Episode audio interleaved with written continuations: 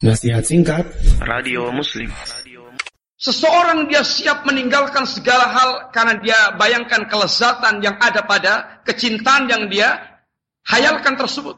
Lazat, kelezatan yang ada pada mahabbah itulah yang menjadi tujuan dia. Maka Allah ingatkan. Sesungguhnya Allah telah menerangkan dengan panjang lebar dengan ayat Al-Qur'annya maupun dalam sunnah nabinya tentang segala kelezatan yang akan dirasakan oleh setiap mukmin di yaumul kiamah kelak dan Allah ingatkan, dunia sekarang ini memang mata.